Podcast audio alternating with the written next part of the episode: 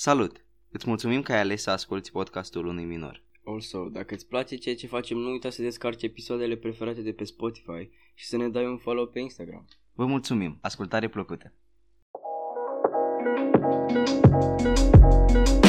Salutare dragi ascultători și bine v-am regăsit la un nou episod din podcastul unui minor.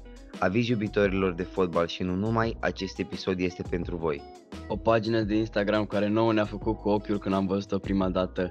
Transfer Market România te aduce la curent cu ultimele noutăți din lumea fotbalului. Ți-l prezint astfel pe ownerul acestei pagini, Câmpian Cătălin. Salut Cătălin! Salut, salut! Mai întâi de toate, spune-ne te rog câte puțin despre pagina ta, și mai ales despre conceptul din spatele ei, cam ce a fost acolo la început. Uh, povestea paginii e mult mai veche, având în vedere că eu din 2011 sunt uh, data scout transfer market, adică, mai pe înțelesul tuturor, mă ocup până de curând eram singurul uh, de tot ce înseamnă fotbalul românesc referitor la um, de pe pagina de Transfer Market, uh, transfermarket.de, uh, site-ul.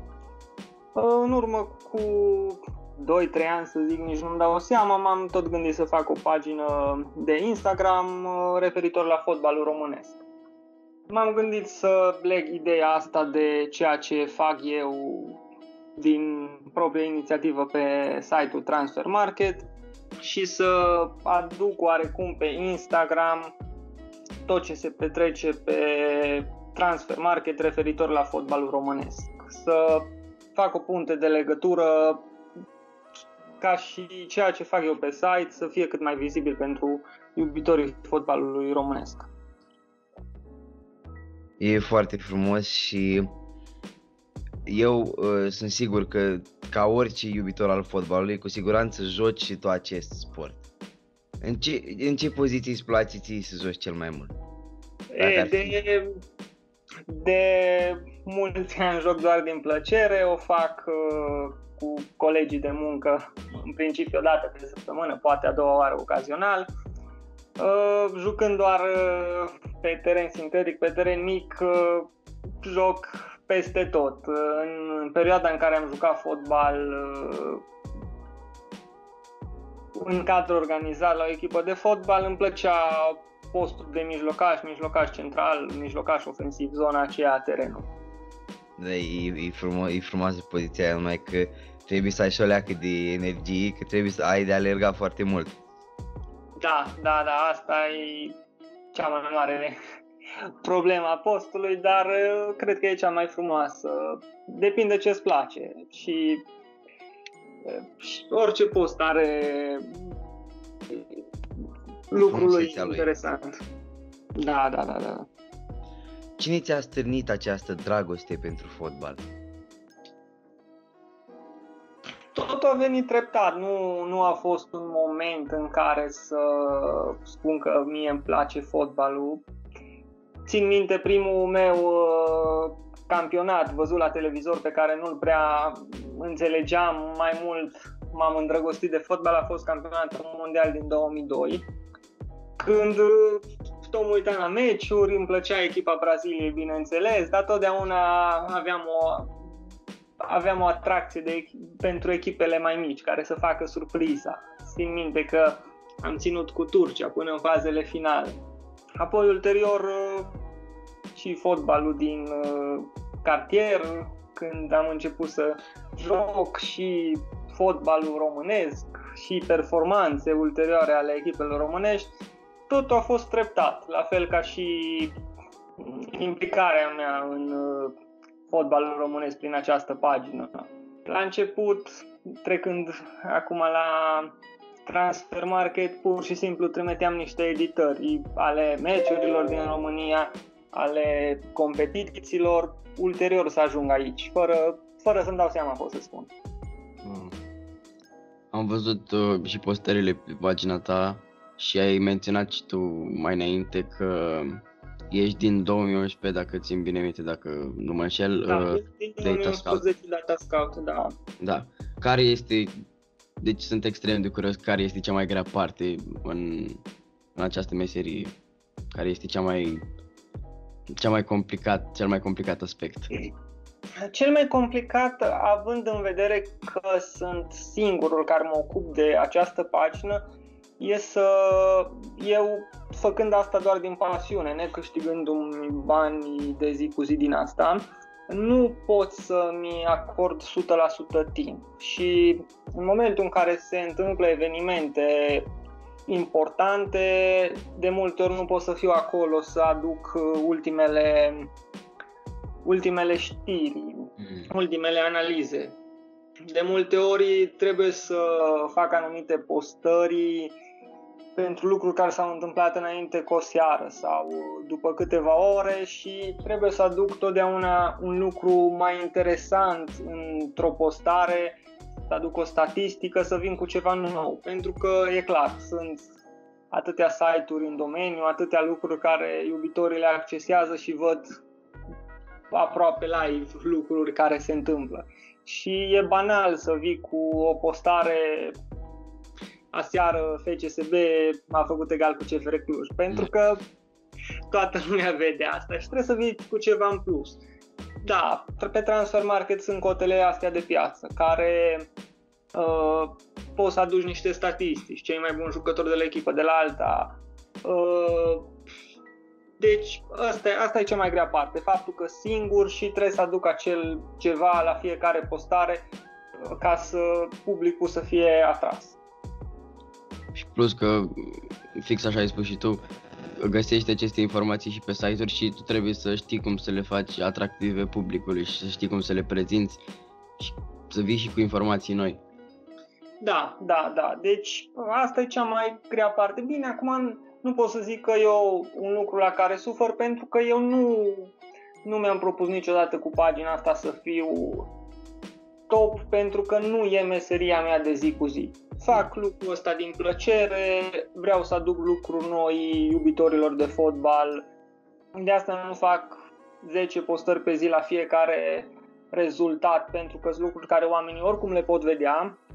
Prefer să vin cu o postare pe zi, o postare la două zile, depinde de evenimente și să aduc ceva ce pe altă pagină poate nu s-a zis. Încerc, nu de fiecare dată reușesc. De multe ori poate că mă repet, uh, la unele lucruri sau preiau lucruri.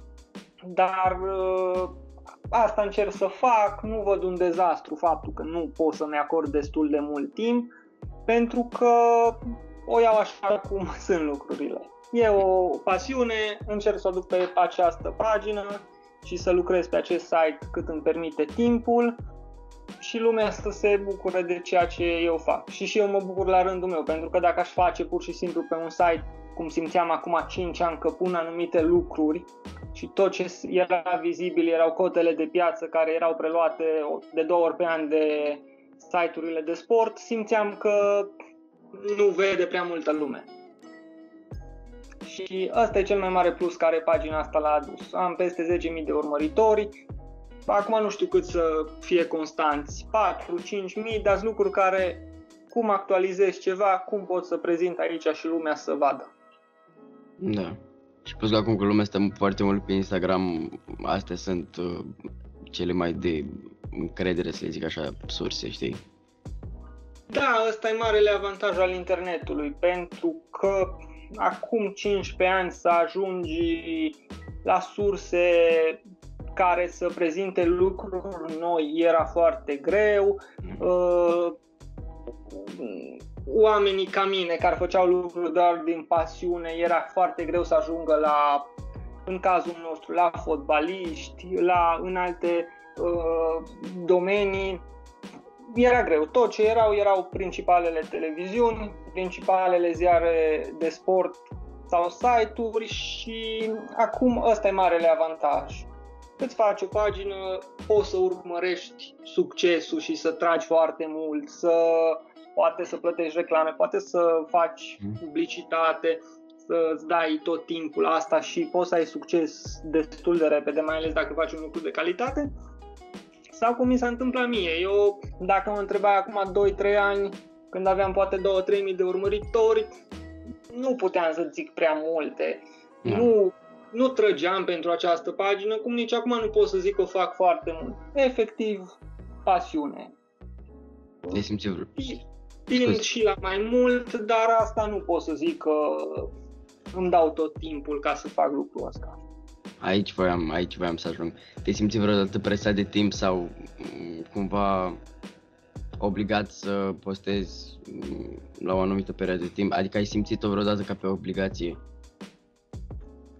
Mm, pot să spun că o anumită obligație față de mine și de urmăritori. Nu pot să zic că am urmăritori constanți care așteaptă ca eu, vai, să postez în fiecare zi, dar ca să uh, țin această pagină constant, trebuie cel puțin uh, o postare la sfârșit de etapă.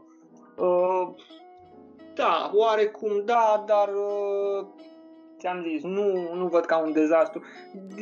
Ce e greu dacă nu postezi, postezi două, trei zile sau două, trei etape, e greu să vii cu o postare care să prezinte evenimentul de azi în contextul în care tu pe pagină nu, nu ai lucruri care să creeze legătura, să pui că face o postare că CFR Cluj a câștigat campionatul și tu poate n-ai postat o lună pe pagină nici măcar nu ți apare că se joacă play-off-ul.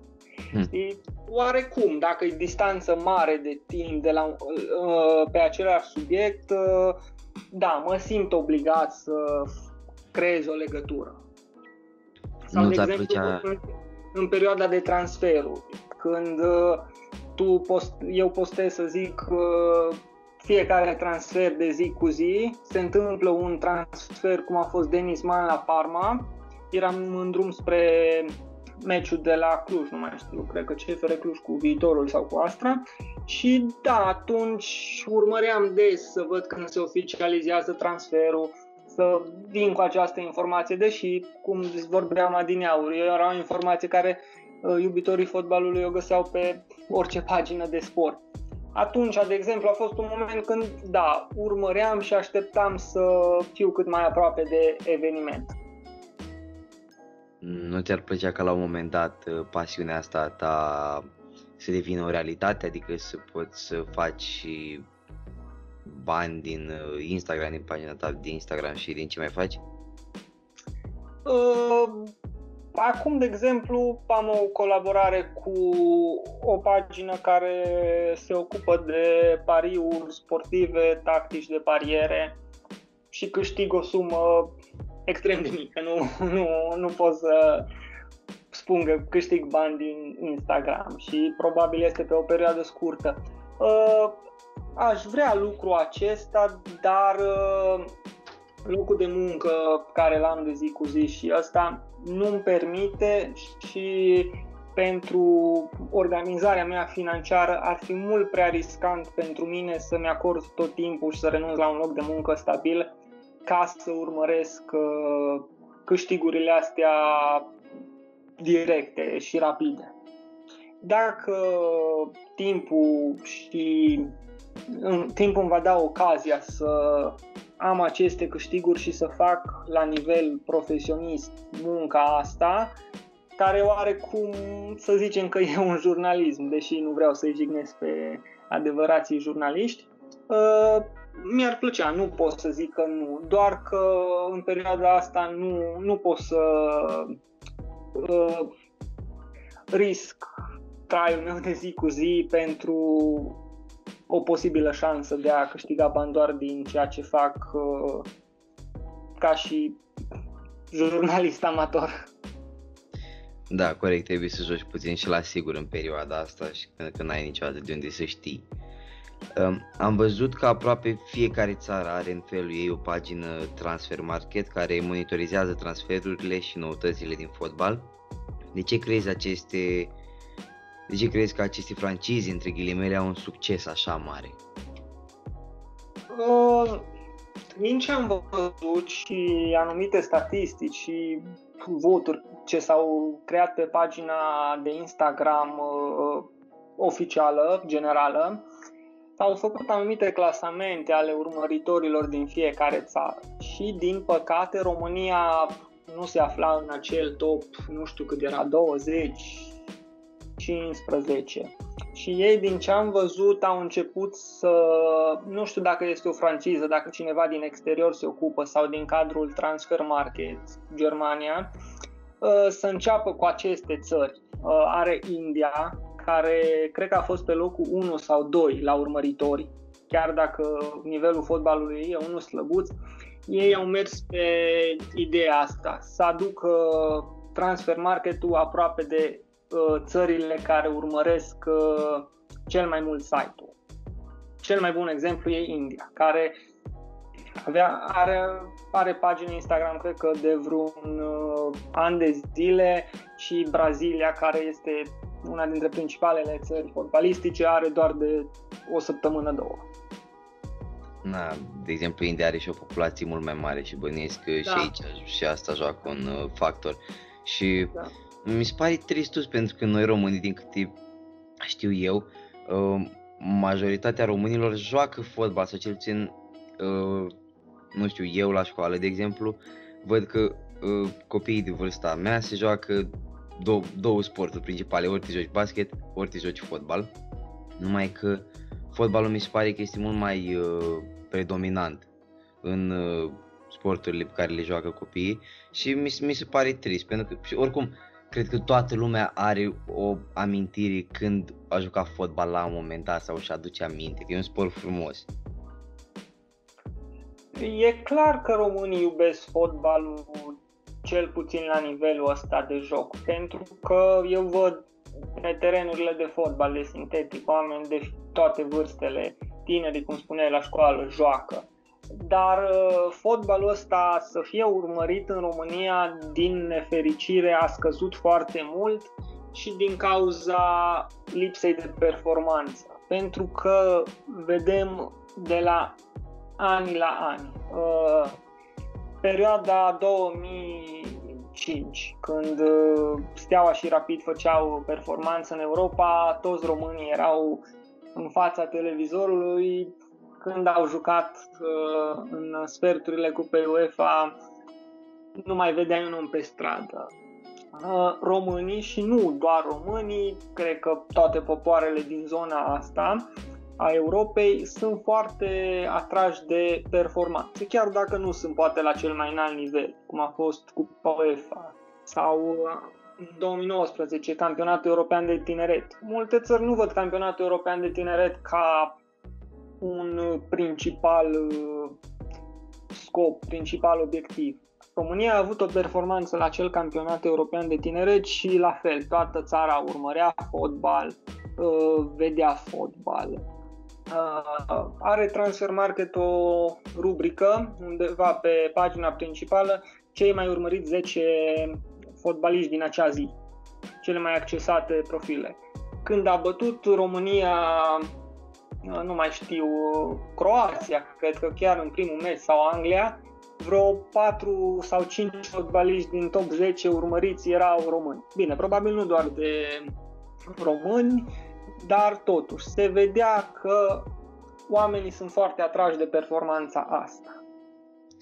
Și cred se... că populația este foarte, în România este foarte atrasă de micile sclipiri, de micile performanțe, pentru că le e sete de asta. S-a văzut în tenis cu Simona Halep, în fotbal cu micile performanțe din 2019 sau din anii 2005, când nu pot să zic că au fost mici performanțe chiar importante. Ți se pare că uneori noi românii avem speranțe mult prea mari și nu suntem, nu suntem conștienți de echipa pe care o avem sau de performanța. Ă, știm ce echipă avem, numai că suntem doritori de ceva mult mai mult, pentru că suntem obișnuiți sau cel puțin ă, părinții noștri sunt obișnuiți cu generația de aur în care juca și Gica Hagi. Uh, noi nu știu, românii un popor foarte complicat. Totdeauna vor mai mult și asta, asta nu e neapărat rău. Putem să zicem că suntem și ambițioși. Îi bine, dar uh, vedem uh, exemple ca campionatul european din 2019, când toată lumea, erau voci care nu le dădeau nicio speranță, ce să facem noi acolo, ieșim din grupe, luăm trei bătăi. S-a făcut o performanță, apoi uh, populația, opinia publică s-a divizat în două.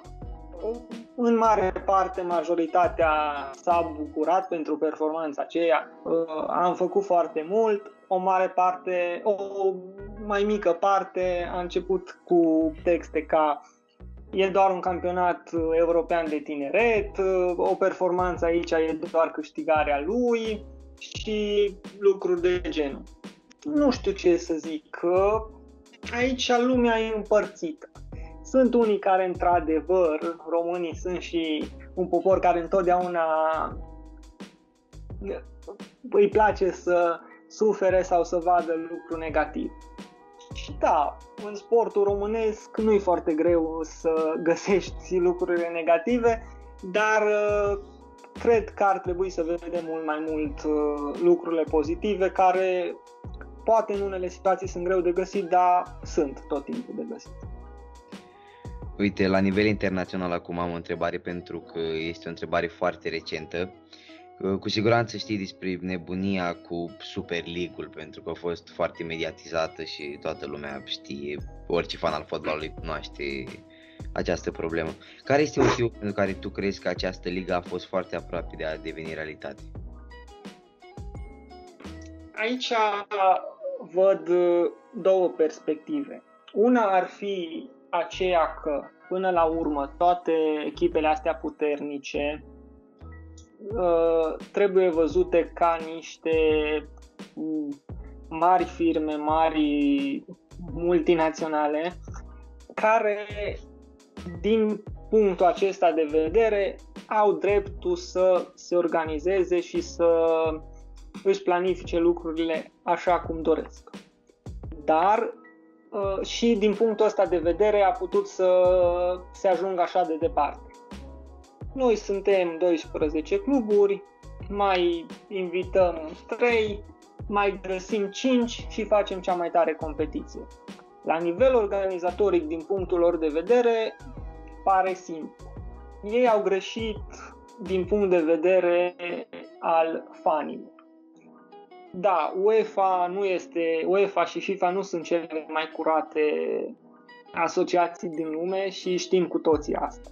Dar uh, tradiția cred că joacă un rol extraordinar de important.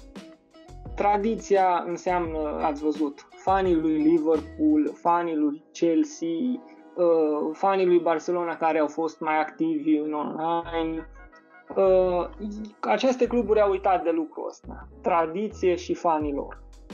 Dacă lucrurile astea nu existau, într-adevăr, ele puteau să ducă tot planul ăsta mult mai departe, pentru că UEFA e, e o asociație care împarte banii așa cum vor ei, într-adevăr tot pentru cei mai bogați, ei au vrut să își împartă banii mult mai bine, dar uh, o spun din nou, tradiția a fost, tradiția și uh, dragostea pentru competiția asta, cum e UEFA Champions League, care a dat multe bucurii multor suporteri, a salvat uh, uh, despărțirea asta fotbalului de marile echipe. Uite ce, ce, mi, s-a, ce mi s-a părut mie, uh, dacă pot să zic în ghilimele, o nesimțire, a fost faptul că echipe precum Tottenham sau Arsenal, care acum sunt pe locurile 7 respectiv 9 în Premier League, uh, doar pentru renumele lor și doar pentru că la un moment dat erau niște echipe bune, au, au câștigat un drept, au câștigat dreptul să, să intre în, uh, în Super League. La fel și Barcelona, care acum Uh, acum nu joacă la fel de bine cum juca înainte, să fim sinceri. Și Real Madrid, la fel, uh, multe echipe care nu sunt la gloria lor deodată, cum era înainte.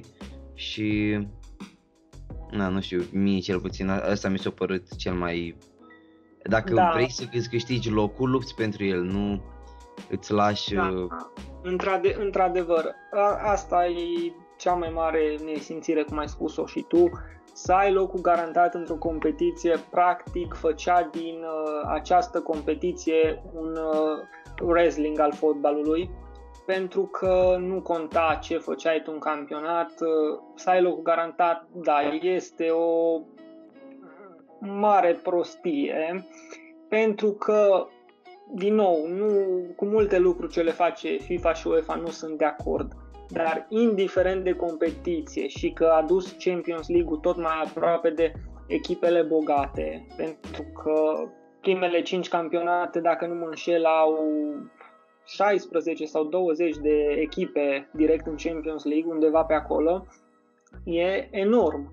Dar fiecare echipă, indiferent că vine din Malta sau Andorra, are șansa ei teoretică de a juca acolo. Indiferent că trebuie să treacă de 5 tururi preliminare, așa consider că este normal.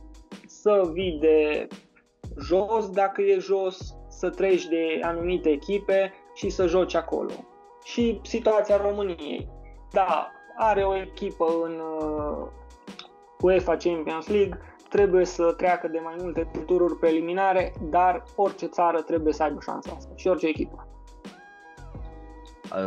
Super League arată cât de mult suntem noi fani, suntem văzuți ca o statistică mai mult decât orice. Da, din păcate așa este, din fericire, uh, cred că tot fanii au uh, oprit această competiție. Eu dacă nu erau fanii, UEFA nu putea face prea multe. În final, uh, probabil că se făcea un mic război cu aceste echipe, dar fără fanii, uh, nici UEFA nu-și permitea să piardă toți jucătorii acestor echipe de la campionate europene, de la campionate mondiale sau uh, Uh, campionatele să excludă absolut toate cluburile și să piardă principalele echipe. Era greu. Au amenințat, dar eu cred că fanii au salvat uh, această destrămare. Da, pe bune, am auzit și eu niște amenințări destul de periculoase, adică jucătorii care participau la, la Super League nu mai aveau voie să mai reprezinte țara, dacă, nu, dacă mi-aduc aminte bine, să reprezinte țara la Cupa Mondială sau la Europene. Da, oarecum, oarecum FIFA și UEFA uh, nu-i mai considerau fotbaliști profesioniști pentru că nu mai sunt, uh, nu mai joacă pentru cluburi asociate lor. În teorie e posibil, dar să nu uităm că la campionatul mondial au fost și, a fost și Corea de Nord, care nu în mare majoritate, cu excepția 2-3 fotbaliști care joacă prin Europa, nu are fotbaliști profesioniști, nu are fotbal profesionist. Și atunci ce faci? Da. Pentru că ăsta e un exemplu. Ok, nu mai consider pe Messi fotbalist profesionist pentru că nu joacă la o echipă care e asociată ție. Dar uh, l-ai luat pe, ai luat echipa Coreei de Nord care aproape toată echipa nu e considerată uh, ca fiind uh, jucător de fotbal profesionist. Era greu și legal și din mai multe puncte de vedere pe o notă mai, uh, mai fericită, dacă pot să-i spun așa în momentul ăsta, um, am și o întrebare pe care cu siguranță ai auzit-o. Care este echipa ta preferată de fotbal și de ce? Uh, eu, de mic, am fost stelist. Stelist. Nu am o explicație, poate, știi, când ai 5-6 ani, când începi să te uiți la fotbal, uh, te îndrăgostești de obicei de cine are mai multe performanțe, poate suporteri mai frumoși. La mine a fost uh, și una și alta și am fost mm, o mare parte a copilăriei și adolescenței mele mare stelist. Acum am rămas simpatizant al celor de la FCSB, doar că am un mare gol în suflet pentru ceea ce s-a întâmplat cu destrămarea asta între FCSB și Steaua. Am nemulțumiri față de ambele părți, pentru că situația este foarte gri uh, și am această dezamăgire mare. De când am început să fac uh, foarte serios treaba asta cu Transfer Market, am încercat să fiu foarte echidistant cred că am și reușit și din punctul ăsta de vedere profesionist, la multe echipe din România văd lucruri care îmi plac. Și aș da câteva exemple. Pot să iau în uh, ordinea clasamentului. CFR Cluj uh, o văd ca o rivală a celor de la FCSB, mai ales din pricina clasamentului, dar îmi place felul de organizare al echipei, deși și acolo au fost niște minusuri cu antrenorii și așa. Eu sunt din Târgu Mureș, din Ardeal, îmi place și ca locație da. faptul că sunt ardeleni. Uh, nu pot să zic că am o tristețe când aceștia câștigă campionate sau fac performanțe. Din contră, mă bucur. FCSB la fel, o văd ca o continuatoare a echipei cu care eu am ținut. Uh, Universitatea Craiova are un mare minus, ceea ce s-a întâmplat la formarea sau reformarea ei, faptul că au primit un loc direct în Liga 2 și a fost o decizie politică care nu am văzut-o cu ochi buni atunci și nu-mi place, dar la fel, îmi plac ca organizare, ca echipă, ca tot ce înseamnă club. Dacă te uiți pe site-ul lor, vezi cu adevărat un club profesionist. FC Botoșani, îmi place enorm de mult ce fac acolo, salarii mici, organizare, ă, tot așa, vorba aia, se întind cât îi țin pe acum. Dau jucătorii cu sume modeste, le vând doar ca acești jucători să fie mulțumiți. Patronul vorbește foarte frumos de jucători, pune bază pe educația acestora. Uh, văd mai mult decât rezultate venind uh, pe termen scurt.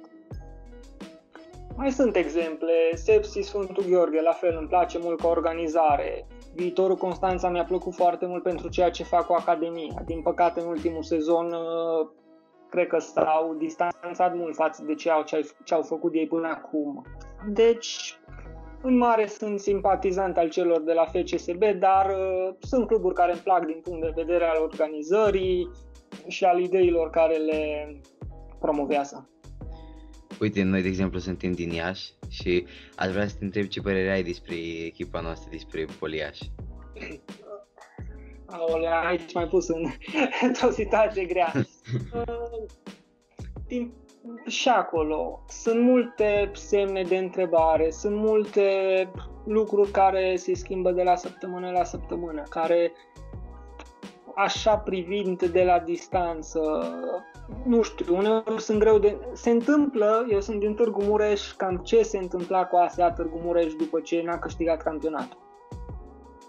Uh, nu știu, iarăși, Iașul, e un oraș mare, un oraș frumos, dar am fost în trecere pe acolo, dar e un oraș care ar merita mult mai mult. La fel ca și uh, Timișoara, care se chinuie să aibă o echipă în prima ligă.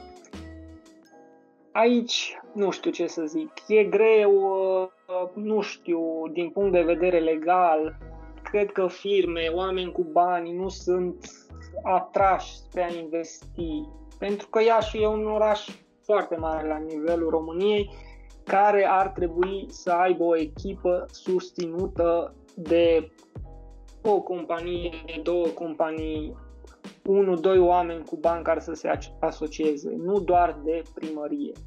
Un lucru care nu îmi place în România și nu e ok să se întâmple la orașe foarte mici care primăriile să bage banii în echipă ca și un patron, nu-l văd cu ochi bun și în orașele astea mari, da, primăriile își permit să dea 1-2% din bugetul lor pentru că cu siguranță sunt sume importante. Dar ă, asta ar trebui să fie doar o parte din alte investiții. Cam asta e părerea mea despre Poliaș. Sunt multe valuri acolo, multe semne de întrebare, dar lucrul ăsta n-ar trebui să se întâmple fiind un oraș mare cu o putere financiară bună. Și după, după cum, nu știu, dacă, ai, dacă ar fi să faci o predicție, cum ai vedea lucrurile că vor de, cum ai vedea că vor decurge, cum vezi că vor decurge lucrurile în viitor, adică descendent sau ascendent?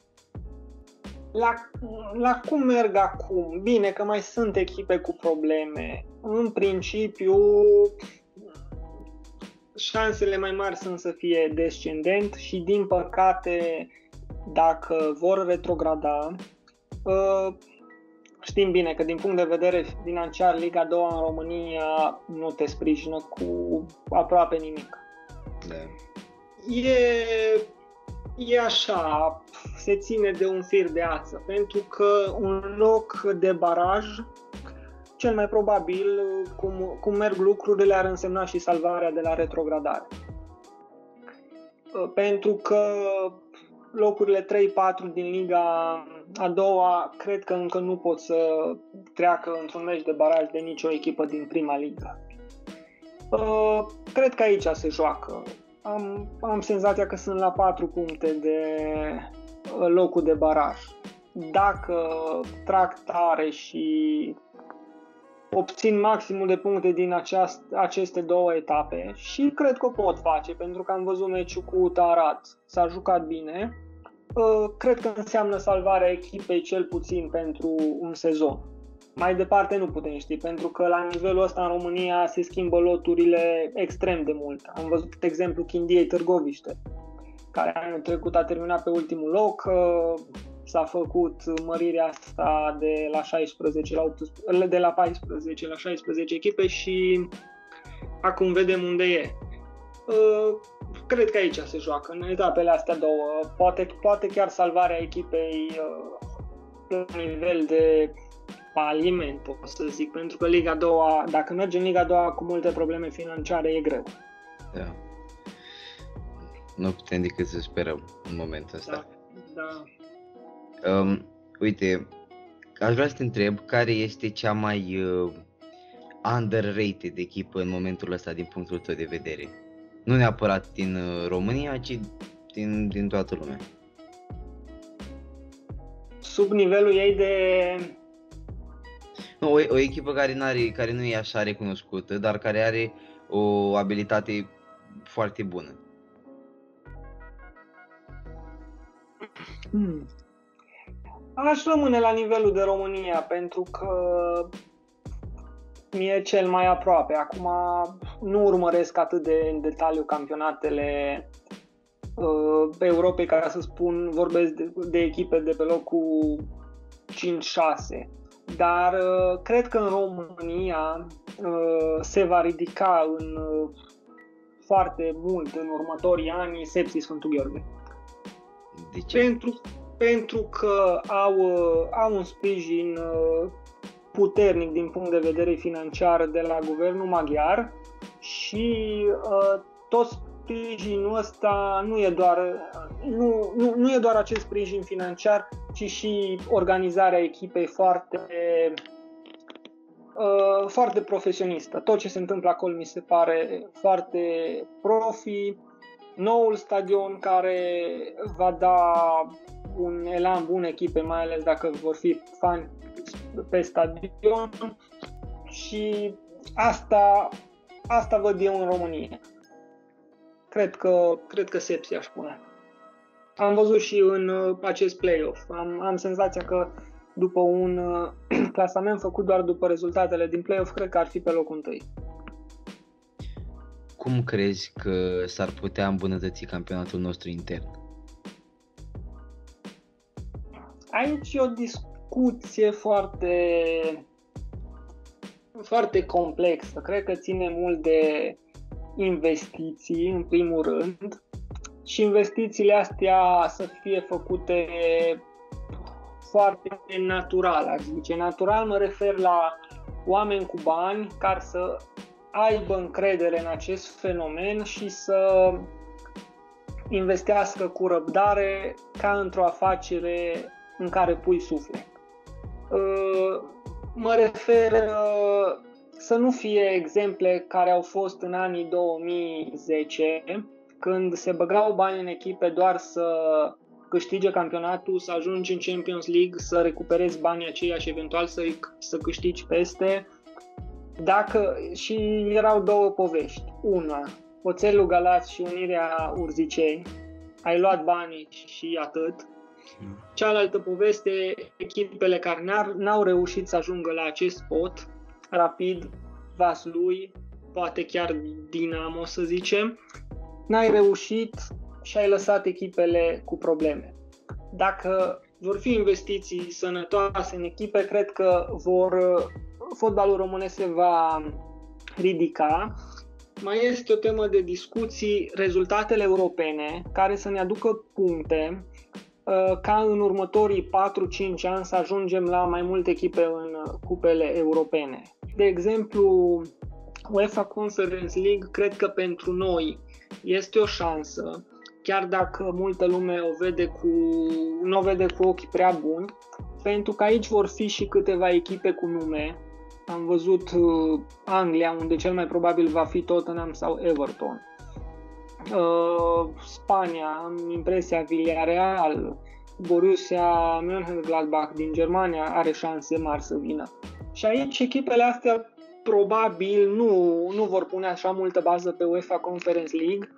Uh, echipele românești care vor ajunge aici, cred că ce va fi una, două, poate chiar cea picată din Champions League și Europa League, sperăm că nu, măcar în, Champions, măcar în Europa League să ajungă câștigătoarea campionatului, dar dacă vom avea două, trei echipe în Conference League, vom face puncte, dacă nu creșesc punctele alea vor, uh, vor conta la fel de mult ca punctele din Europa League și Conference League. Cred că aici noi ne jucăm o șansă, șansa de a face puncte europene și a urca în clasamentul UEFA. Da, așa este. Uite, mă gândeam la o întrebare pe care puteam să ți adresez uh, mai înainte și știu că e cumva, nu neapărat controversat, dar e cumva ciudat să spun așa, să pun o astfel de întrebare unui împătimit al sportului, dar dacă ar fi după tine, ai alege să schimbi ceva în modul în care acest sport este jucat, fotbalul, în general strict din punct de vedere sportiv, al regulilor, al... Nu știu ce să zic, mi se la nivel european, dacă se ajunge la ligi valorice, bine, asta e o chestie destul de complexă, nu știu dacă se va ajunge prea curând, uh, dacă se va ajunge la ligi valorice, cum, e, cum au vrut să facă Superliga, uh, dacă s-ar face uh, în sistem a, UEFA Nations League, gen, ai șansa să promovezi în, din a doua în prima ligă, din a treia în a doua, poate la nivel european să faci, nu știu, un sistem campionat cu top echipe. Bine, ar fi un sistem complex. Poate aici, dacă echipele astea își doresc mai multe meciuri europene și de top, da, să zicem că faci 16 echipe împărțite în două grupe, cum au vrut să facă Uh, Superliga, bine, era vorba de 20 și aici, nu știu, ultimele două clasate din grupele astea să retrogradeze, să fie o a doua competiție valorică, finalistele să promoveze și tot așa. Da. Toate la nivel european, dar nu, ar fi destul de complex, că ar trebui să fie multe meciuri europene, probabil ar trebui să scadă nume, numărul de echipe în campionatele europene, ca să le dai timp să joace în Europa. Poate aici ar fi mai interesant, am vedea mai multe dueluri europene. Da. Ce părere ai despre VAR? Uh, ca și transmisie sau nu, nu înțeleg? Nu, ce părere ai de uh, noua, noua ah, regulă care... Ah, ah, scuze, scuze.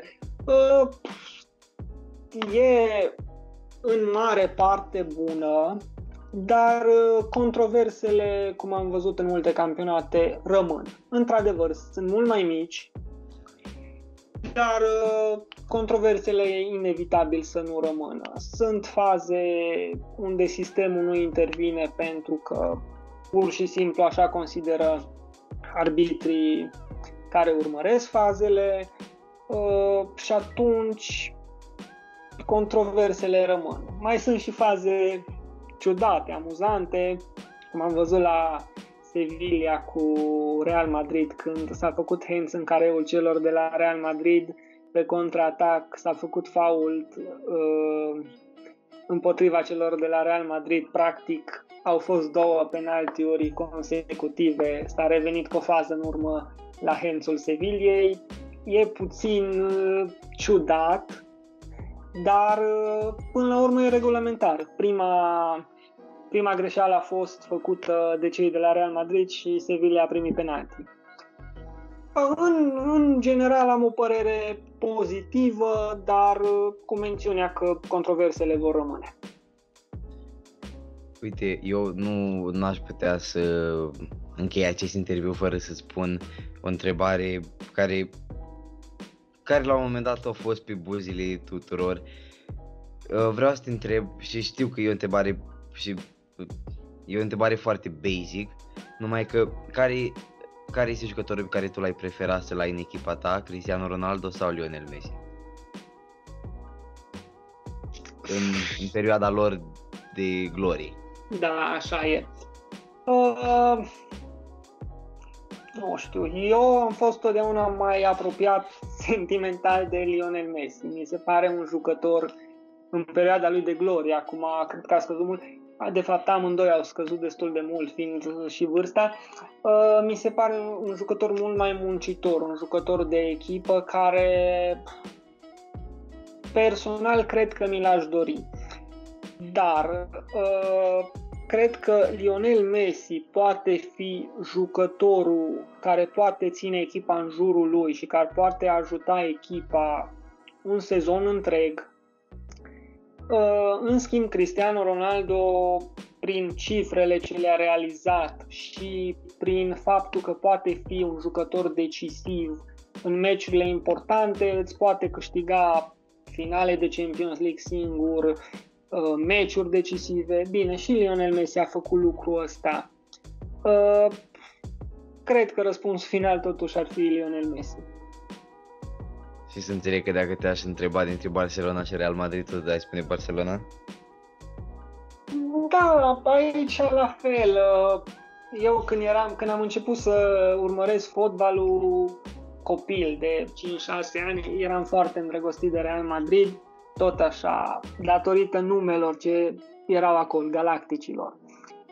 Uh, apoi a venit toată perioada aceea Ronaldinho, apoi continuându-se cu Messi mm, și tot am, fost să, am început să fiu mult mai apropiat de jocul Barcelonei, de ceea ce se întâmpla acolo.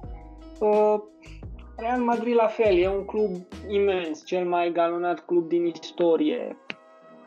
Nu pot să spun că simpatizez cu ambele, îmi plac. Nu mi-a plăcut Real Madrid în perioada Mourinho, fiind acea multă aroganță. Deși acea aroganță e de înțeles când ești la nivelul lui Mourinho sau al lui Cristiano Ronaldo. Deci nu pot să zic că oamenii aceia nu îi suport pentru că sunt aroganți. Pentru că și aroganța e de înțeles când ești atât de bun. Uh, da, sunt mai apropiat de Barcelona, mi-a plăcut, dar când vine vorba de fotbal european, totdeauna mi-a plăcut când uh, a fost spectacol. La fel, dacă mă uit spre orice campionat, nu pot să fiu împotriva lui Bayern München, uh, dar cred că mulți fani văd în Borussia Dortmund o echipă spectaculoasă, o echipă care mulți în afară de fanii lui Bayern München, fanii pasionați, cred că toți fanii fotbalului s-ar bucura pentru o echipă ca asta să câștige campionatul. Cum a fost și în Italia. Ca și privitor al fotbalului spectacol, uh, nu, nu cred că poți fi un mare fan al unei echipe și să nu apreciezi ceea ce se întâmplă cu alte echipe. Uh, nu, nu îmi plac dominațiile astea de 9-10 ani de titluri câștigate și mă bucură Inter în Italia acum, Lille care, care este aproape să câștige campionatul în Franța, sunt lucruri, cred că, pozitive pentru fotbal. Da, și pe mine mai umitolea când am văzut uh, ce, cât de bine se ține, se ține picioarele Uh, uite, pe final acum uh, mai aveam o întrebare care era legată de antrenori. Aș vrea să te întreb care îi zici tu că este cel mai bun antrenor din secolul 21? Ah, secolul 21. Mm, fără să detaliez prea mult, cred că Guardiola, deși și asta este un lucru așa la prima mână. Mm, Jurgen Klopp e de menționat. Uh, în secolul 21 putem zice că a intrat și Sir Alex Ferguson, care e imens. Da. Da, Guardiola, să zicem. Uh, uite, am văzut că a scos uh, Transfer Market acum, acum câteva săptămâni, a scos o listă cu cele mai uh, cu antrenorii cu cele mai multe titluri din, din secolul 21 și Guardiola era pe locul 1, iar pe locul 2 era da. Lucescu. Lucescu cu 28 uh, de titluri. Da, acum e și nivelul unde s-a câștigat, cred că are o importanță. Deși un om ca Lucescu, care totuși are o vârstă să se mențină în luptele astea, chiar și cât a fost la Shakhtar Donetsk, nu mai spun acum la Dinamo Kiev, care în momentul când el a mers la echipă era sub Shakhtar și a făcut tripla, ă, este un antrenor ă, imens. Acum, la nivel european, e greu. Și datorită faptului că e român, și datorită faptului că poate i-a plăcut să rămână de la o vârstă în zona asta de siguranță, nu i-a dat șansa să lupte la nivel uh, european constant, pentru că a fost performanța cu Shakhtar Donetsk, care la fel e imensă. Uh, cred că aici e minusul lui pentru că vedem antrenori care, indiferent ce au făcut, chiar dacă au mers la un nivel mai scăzut, au rămas acolo, în campionatele de top. Uh, asta nu îmi place, nu știu dacă din cauza antrenorilor români sau din cauza uh, cluburilor din Occident care poate nu le oferă atâta încredere, antrenorii români nu, nu, nu sunt prezenți acolo avem exemplu Olăroiu, care face performanțe imense la nivel de Asia. Uh, eu m-aș bucura pentru el, acum pentru el fotbalistic, să ajungă în camp- într-un campionat ca cel al Italiei, chiar dacă e la, e la o echipă de uh, mijlocul clasamentului sau care să se luptă pentru retrogradare. Acolo poate fi văzut și să urce la echipele de top. Răzvan Lucescu, care acum se zvonește că ar putea merge în Italia. La fel. Uh, Dan Petrescu, nu mai spun. Îmi plăcea mult de el la început când spunea că visul lui e să antreneze Chelsea. E greu să ajungi la Chelsea dacă tu rămâi în România, Arabia Saudită, Turcia. Chiar și Liga 2 din Anglia. Dacă ai mers acolo și ai făcut rezultate, fiind o legendă a lui Chelsea, cred că ai șanse mari să ajungi acolo și consider că cu acest, cu acest lucru am putea încheia acest episod. Noi am noi am atins cam tot ce am vrut să atingem în acest episod, suntem foarte mândri de modul în care a ieșit. Îți mulțumim foarte mult, Cătălin, că ai acceptat să vii la acest, la acest episod să ne vorbești despre pasiunea ta până la urmă. Da, mă bucur și eu că ne-am auzit poate vor mai fi alte subiecte să, care să le discutăm altă dată și, și mie mi-a făcut plăcere discuția ce am avut-o. Cu siguranță, cu siguranță vor mai fi. Noi vă mulțumim foarte mult ascultătorilor. Noi am fost podcastul unui minor și ne auzim data viitoare. Pa, pa! pa.